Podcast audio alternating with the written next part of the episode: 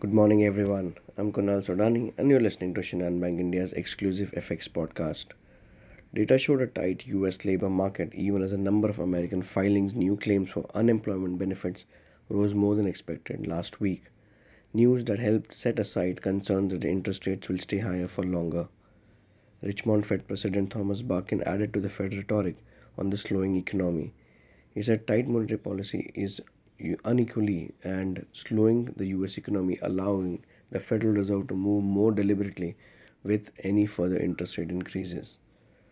German consumer prices rose by less than expected 9.2% on the year in January, helping reassure markets that prices have peaked. Japan's government is planning to present the new Bank of Japan governor nominee to parliament on Feb 14th.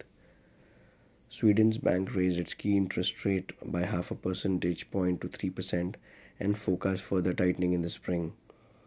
In terms of important data points, we have the GDP month on month number for the UK, we have unemployment rate for Canada, we have prelims consumer sentiment and inflation expectations of the US, and FOMC member Waller will be speaking today as well.